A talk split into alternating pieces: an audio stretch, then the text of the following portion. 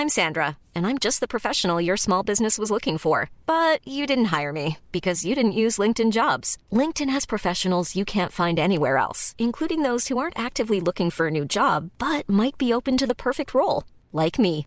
In a given month, over 70% of LinkedIn users don't visit other leading job sites. So if you're not looking on LinkedIn, you'll miss out on great candidates like Sandra. Start hiring professionals like a professional. Post your free job on linkedin.com/people today. We acknowledge the traditional owners of country throughout Australia and recognise their continuing connection to land, waters, and culture. We pay our respects to their elders past, present, and emerging. Welcome to This Song Is Yours, the music podcast that delves into the art and craft of songwriting with some of the industry's most exciting talents. I'm your host, Simon Fink, and today we're thrilled to have you join us for episode 306. In this episode, we have the distinct pleasure of welcoming Flyte, the remarkable UK folk duo, to this very podcast. Flyte recently graced the music world with their third record, a self titled masterpiece that has been creating buzz and receiving multiple five star reviews around the world. This record is a testament to their songwriting prowess, and it features collaborative magic with the likes of songwriters like Billie Marten and Laura Marling. Joining us today is band member Will Taylor, here to unravel the magic of folk music, discuss the intention and meaning woven into their songwriting, and of course, provide insights into their future touring plans. We'll be diving deep into the heart of Flyte's creativity and their captivating journey. As you soak in the wisdom and artistry of Will Taylor and Nick Hill, who make up Flight, we encourage you to explore their self titled record to fully appreciate their work. And if you're in Australia, like myself, you might want to pay extra attention for hints about any future visits to us. Now, before we jump into this fascinating conversation, please make sure to subscribe to This Song Is Yours on your favorite podcast platform. Also, don't forget to follow us on social media for all the latest updates. Links to all our social channels can be found in the show notes for today's episode. So, let's go ahead and immerse ourselves in the timeless melodies and storytelling of Flyte with our wonderful guest today, Will Taylor. How do we start healing if we can't keep out the dark? Are you for real? Tough love. Please welcome to This Song Is Yours, Will Taylor from Flyte. Good evening, sir. How, how are you going? Oh, I'm going very well, thank you. I'm. Uh, it's uh, about twenty to six here in Nashville right now, so that, Mhm. that's evening. That's evening time. Halloween kind of season. So it's cold, and people are, you know, they seem to be dressed up here in the states. Just kind of, we've been here for three weeks, and there's just sort of they've been a sort of in a p- kind of permanent state of Halloween. It's amazing. Have you guys been able to get into the Halloween spirit at all? Has there been any uh, dressing up, any costumes? No, and I feel like such a square. Like we were rehearsing uh, in a in a rehearsal studio here in Nashville yesterday, which I, yesterday was actual Halloween, and and we just sort of finished quite late at about eight in the evening, and then we kind of went to a bar to eat some food and have some beers, and then got invited to a house party, and we turned up at the house party, and we were just sort of just looking like very normal people in the context of this incredibly Halloweeny situation, and we just kind of felt, oh, sad.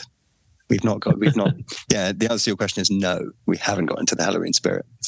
no, look, that's very, very fair. It's um, we were just discussing before we were recording that we are based in Australia, and it's a bit of a f- funny thing here because I, it it seems to have taken off in the last five or ten years, but nowhere near as much as as America does, I believe. And so it's um, it's very hit and miss here as well in in terms of like you kind of go to things and it's not a Halloween event or you show up in not regular clothes and it is. So um, I very much feel that kind of pain, if you will.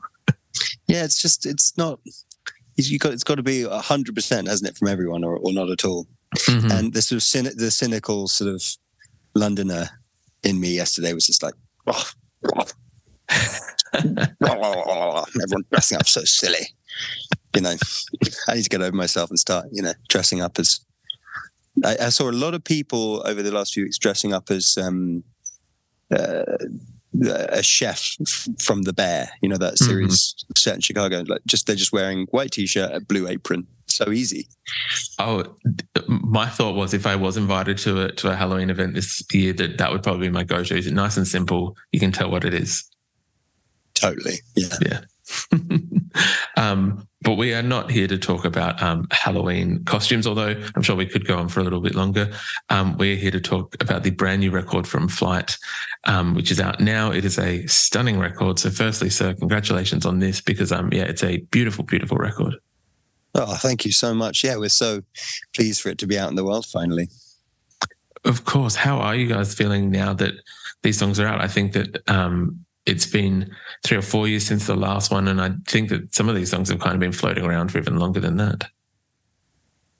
Yeah, I think so. the The last record was in t- at the end of 2021, um, and so and it was a breakup record called "This Is Really to Hurt," and it was very it was very clearly and very concisely a breakup record. It was like a concept album almost, where we did the uh, the order of events post breakup on the track listing. So like the first track of the record is is like written you know minutes after the actual breakup occurs and then the second one is sort of two weeks later and and all the different sort of feelings and you know the anger or the sadness or the eventually the acceptance all of those things happen chronologically throughout the record on our second record and so you know we're back you know a year and a half two years later with you know a kind of a response to that record which is you know um a record about love and and you know it's really just written within the really within the context of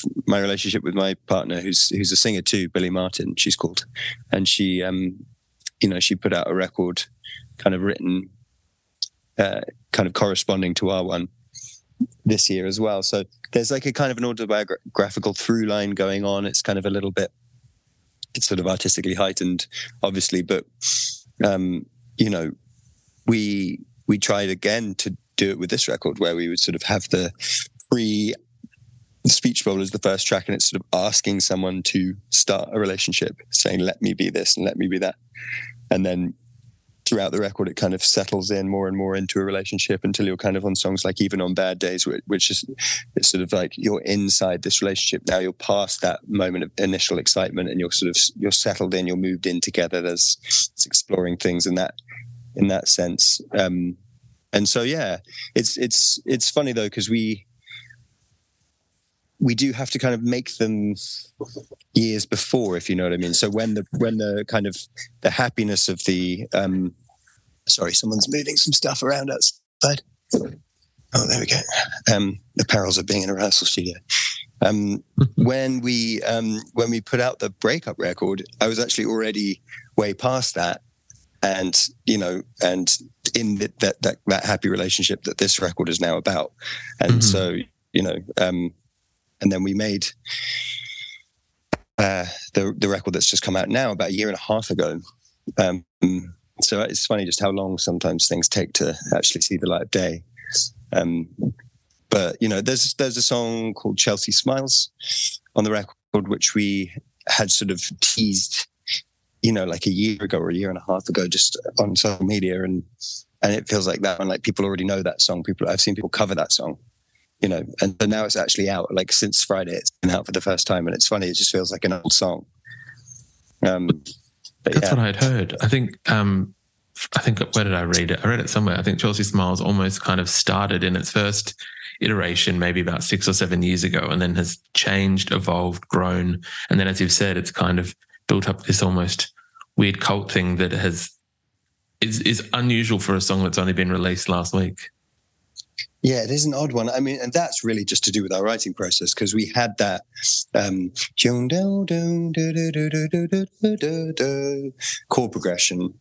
Um, we had that about six, seven years ago, just as a chord progression, and we'd sort of, you know, be stoned and like tinker around on the acoustic guitar and just be like, play that chord progression again, and then we'd play it and be like, that's cool, that's still cool, and we just never quite, we never quite located the companion chord progression to go with it because it was a sort of kind of a three chunk chord progression that then needed an extra section. Um, and we ended up, um, we ended up finding another section for that, like melodically and chordally. Um, uh, about uh, sort of four years later, and um, we uh, we then had the complete melody, but then we it took us another year or so to to actually write the words to it because for us having melody before words is really really difficult. We just find it such a I mean, an almost impossible task sometimes to just actually fit the lyric to the melody once the melody is is clearly established. Um, I guess because a melody sort of implies the limitations of what you can write about to a certain extent. There's there's a, there's a finite amount of kind of lyrical equations that will perfectly slot with that melody. And mm-hmm. Nick and I are very we're very persistent in terms of like have we got the absolute best version of what this can be? Um, anyway, it was so funny, and we ended up we ended up writing sort of three different versions lyrically.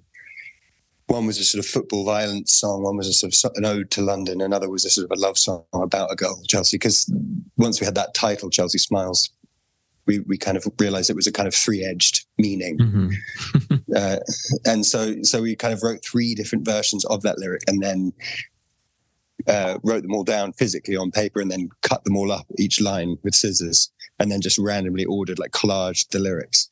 It was just mm-hmm. it was like we really don't write that sounds so arduous. It was actually, but like we really normally, especially with this record, have written pretty quickly and with a certain level of ease. But that particular one, it's funny. It just was one of those. Just I think for every sort of three songs that you can write fairly quickly and, and sort of and and in a kind of fairly instinctive way without having to overthink or be too academic about it. There's always one that you do just have, you're just always working on. You're always tinkering on. You're always stuck on it. Go, should we look at that one again? It's like, oh god. But it's so funny because over the years we've learned that those ones, if you persist, they can, they really can be the you know people's favorite sometimes. So you know it's worth always persisting.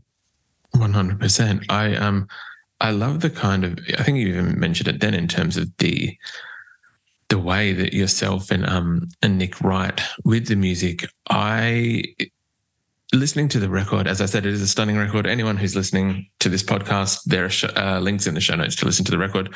Um, but I think that traditional kind of folk music, or like very good kind of folk music, um, has this kind of timeless quality to it. And I feel that these songs although like folk music does tend to be evergreen, how much intention is put into these songs kind of being able to be not just of the moment, if that makes sense, you know? Mm. Well, that's, that's, uh, uh, it's it's such a good question you're asking there because that is uh, that that is a, the fundamental question that Nick and I always ask ourselves. That's the kind of our primary objective is to make sure that the song will not only be deeply unfashionable in its own time, but will continue to be, you know, forever and ever. Um, we just we just want a song to be, yeah. It's I mean, I guess the easy word to use is timeless. It's kind of an easy word to bandy about, and people like to say it a lot. But I think ultimately, the quickest and easiest way we've found in order like to to kind of achieve that particular feeling, it really comes down to settling into your fight. This is this is. I'm I'm I'm, I'm trying to think in advance as a way to a way to say this without sounding very cheesy and pretentious. But it's finding no, you know it's finding finding your finding your finding your truth. And what I mean by that is is is knowing that what it is that you're writing about, what's coming out of you in, in the end. And I think, I think largely, I mean, like in terms of lyrical content, those words need to be so so true to you. You know they have to you have to know that you'll be able to go night after night you know on stage and sing that song and still feel it and still know it and still understand it um, in terms of what it means to you. And i think and and you know i think avoiding kind of anything that will pin you into a, into your own era i guess i mean like sort of mentioning things like iPhones or you know like texting or I don't know. Mm-hmm. Um, uh, you know, just like staying as emotionally true to yourself as possible. It oddly, kind of means that you you then sort of start stepping more into the Hey, I'm Ryan Reynolds. At Mint Mobile, we like to do the opposite of what Big Wireless does. They charge you a lot, we charge you a little. So naturally, when they announced they'd be raising their prices due to inflation, we decided to deflate our prices due to not hating you. That's right. We're cutting the price of Mint Unlimited from $30 a month to just $15 a month. Give it a try at mintmobile.com slash switch. $45 upfront for three months plus taxes and fees. Promo rate for new customers for limited time. Unlimited more than 40 gigabytes per month. Slows. Full terms at mintmobile.com. Millions of people have lost weight with personalized plans from Noom. Like Evan, who can't stand salads and still lost 50 pounds. Salads generally for most people are the easy button, right? For me, that wasn't an option. I never really was a salad guy. That's just not who I am. But Noom worked for me. Get your personalized plan today at Noom.com. Real Noom user compensated to provide their story. In four weeks, the typical Noom user can expect to lose one to two pounds per week. Individual results may vary. Into the realm of the infinite. Because when you really lock into a proper, proper, f- truthful feeling that you truly un- can kind of understand, what you've done there is you've accessed something that's ancient. Because there's no such thing as a as a as a as a brand new, never before felt feeling or or dilemma or you know consideration as to you know we we we we, da- we deal ultimately, and especially in these last two records, with with with relationships, with love and relationships and friendships, and and those things those things are timeless. So if you have managed to not be contrived, and I mean emotionally contrived uh, in any way, then you'll absolutely be fine. And I think that we we do also try and mirror that in the the melodies that we write too. You know, we we try to avoid chord progressions that feel too traditional or, or sort of nostalgic.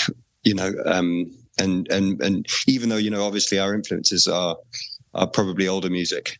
Um, we also just try and make sure that the you know the the feeling that you're listening to like kind of old fashioned type chords or old fashioned type melodies is avoided and also avoiding you know modern sounding melodies too. You know it's just it's just about finding again the correct the most truthful melody the chord progression that feels like it serves the melody and the sentiment of the song as much as possible. Well that's the only thing you concern yourself with. So you don't you never think about style.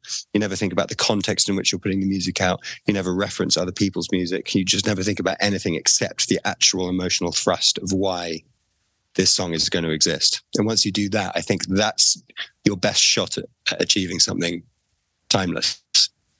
100%. I'd be so curious to know, Will, I guess, your own introduction to songwriting. Is that kind of where I guess you got your initial knowledge of of what we've just discussed in terms of of keeping things not of that moment, as you said, timeless, keeping things that are yeah, not as mentioning iPhones or pages, Blackberries, just using tech as an example. Horrible example. I apologize, but yeah, yeah, exactly.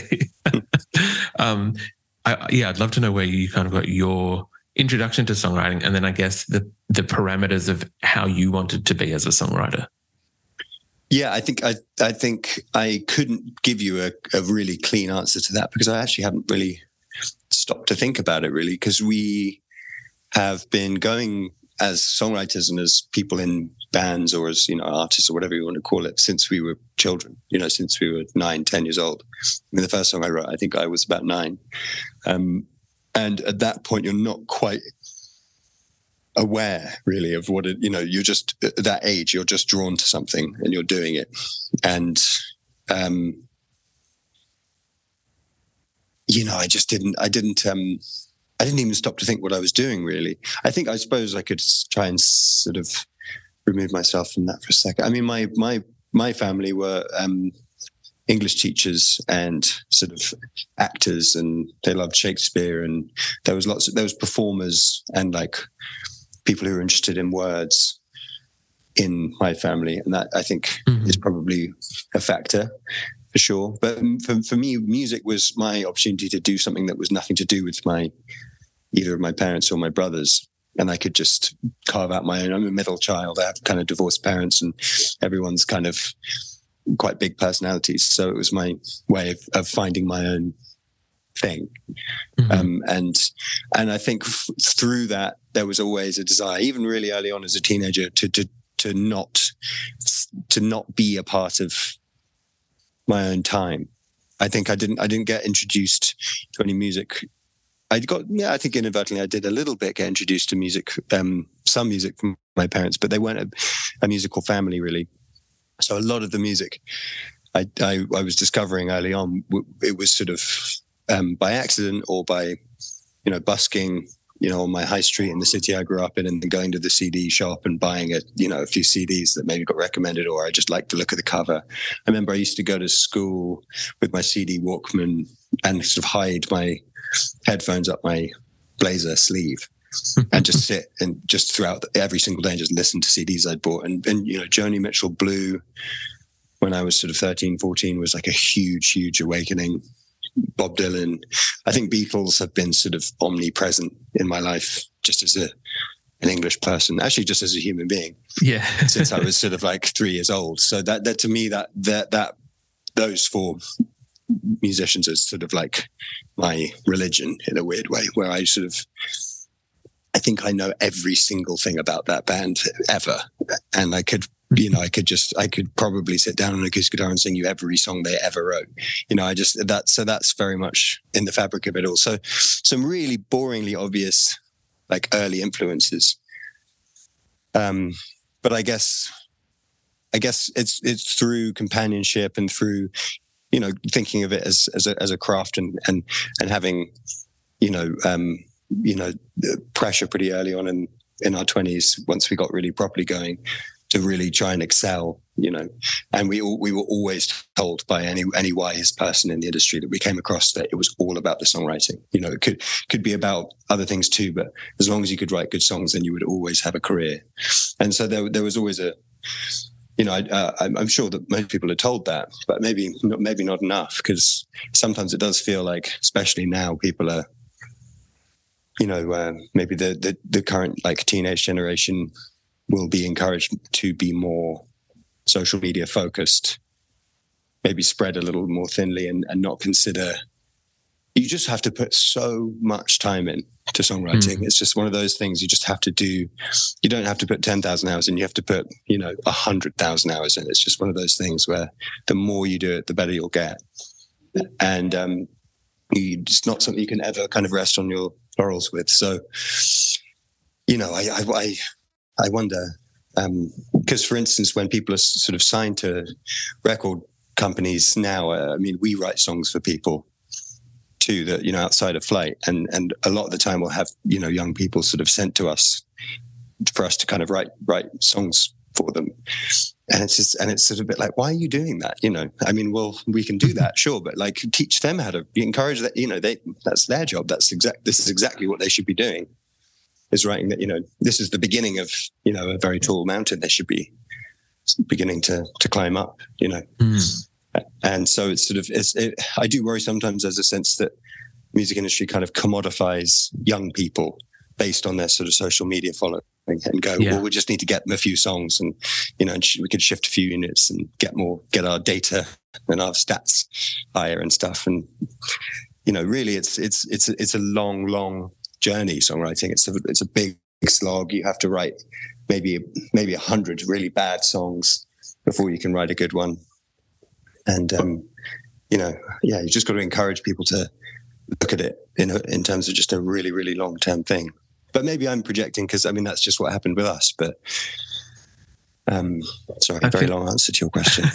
no, no, no. I, I appreciate it. I prefer the long answer, but I think there's some definite truth to what you're saying as well. I know that and I don't want to name and shame any young artists that do have a predominantly large social media following, but you, you kind of tend to see that they'll release those one or two songs, but then the music career will just kind of drop off. There's no longevity with it. It seems that it's, um, I feel like almost, as you said, labels kind of capitalizing on it, but also um, that it, it seems like that when there is that challenge of the mountain using your analogy, that they kind of begin to climb it and then don't have any interest in it.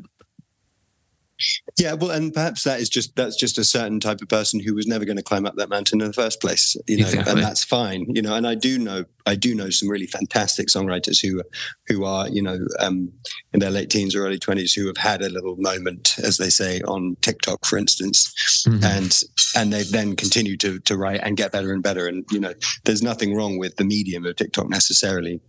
I think it's more to do with just, I think, over prioritizing what that is. You know, it's Yes. it's it's it's just a it's just a platform to promote something that's actually bigger than the platform itself. And I think sometimes people get a bit confused and and think that the TikTok success is greater than the actual creative merit of being a good songwriter. And you know, and I can understand why that is because one's instantly gratifying and the other is a it's a really difficult long long term slog. Yeah, yeah. The, um, yes, it is sometimes obvious, but sometimes it's kind of missed, as you mentioned. Um, I'd love to know. I know you- earlier you mentioned Billie Marten, who's your partner. Uh, she does make an appearance on this self-titled third record, as does the lovely, uh, sorry, lovely Laura Marling. Um, how did these kind of collaborations come about? It's kind of obvious that why Billie might have gotten involved, but I guess at what point did you think, hey, maybe we'll get her on one of these tracks? Um, well, yeah, like I think with the Billie song that she sings on is is was written for her very quickly. Actually, Nick and I had the the little uh, tagline in the chorus and the melody of the song, but we hadn't I hadn't filled in the lyrics yet in the verses, and and she was feeling she was having some like um some blues. We were just kind of set up in bed one night, and I was playing the guitar. And she was in a kind of bit of a blue funk, and I just remember being like, "Oh fuck! I'll just write these write these lyrics really, really quickly to cheer cheer her up, you know. And um, that was quite early on in our relationship, and it was that was a nice feeling. I was like, oh god, there was just an actual like active purpose to writing those words. It was just to Mhm. cheer her up. I didn't, I wasn't, I wasn't taking the song too seriously. So anyway, it ended up being like, you know, a year later, maybe when we were actually recording the song, and I was like, actually, that's so. That's actually so ideal that there's a song that really, really properly is sort of just in the fabric of that particular relationship that is being written about and it felt really appropriate to have her sing on it to kind of highlight that. Um, but Laura Marling um, is, you know, is is is is a, is a sort of a friend who lives around the corner. We we don't know each other extraordinarily well. We we kind of we, we've only known each other, you know, uh, really properly in the last sort of two three years. And and uh, she had. Um, I think she'd shared a song of us. I think it was "Losing You" when the second record was coming out on, uh, you know, Instagram or something like that. And we're like, oh my God, Laura Marling's listening to our stuff. You know, that was really cool for us. And so, um, in the end, I think one of the practical aspects of why she ended up, you know, agreeing to come and sing on it, because she's not someone who says yes to anything. She's a very Mhm. kind of, um, she's very, very, I think one of the reasons she's got such a great reputation and there's sort of almost kind of a mythical quality to her is that she's very good at saying no, you know, to Yeah. things. Um, but you know, we uh, were working with Dom Monks. He was engineering the record at the time, and and he he uh, along with Ethan Johns had made her recent records, and um, you know, he we just said maybe Laura could sing on this. I think it would be perfect for her. Like in the second verse, it would be great to have her because this sort of song is basically a bit of a dialogue between two people in a relationship. So it felt like it would be fantastic to have someone feature. And um, we just Dom just texted her sort of not very hopefully, and then she instantly was like, "Yeah, brilliant! I'll just pop up." And she was just down the road, and she just came straight in, and it took about two hours, and then she did it, and we all smiled at each other, and then she left. It was as simple as that, really.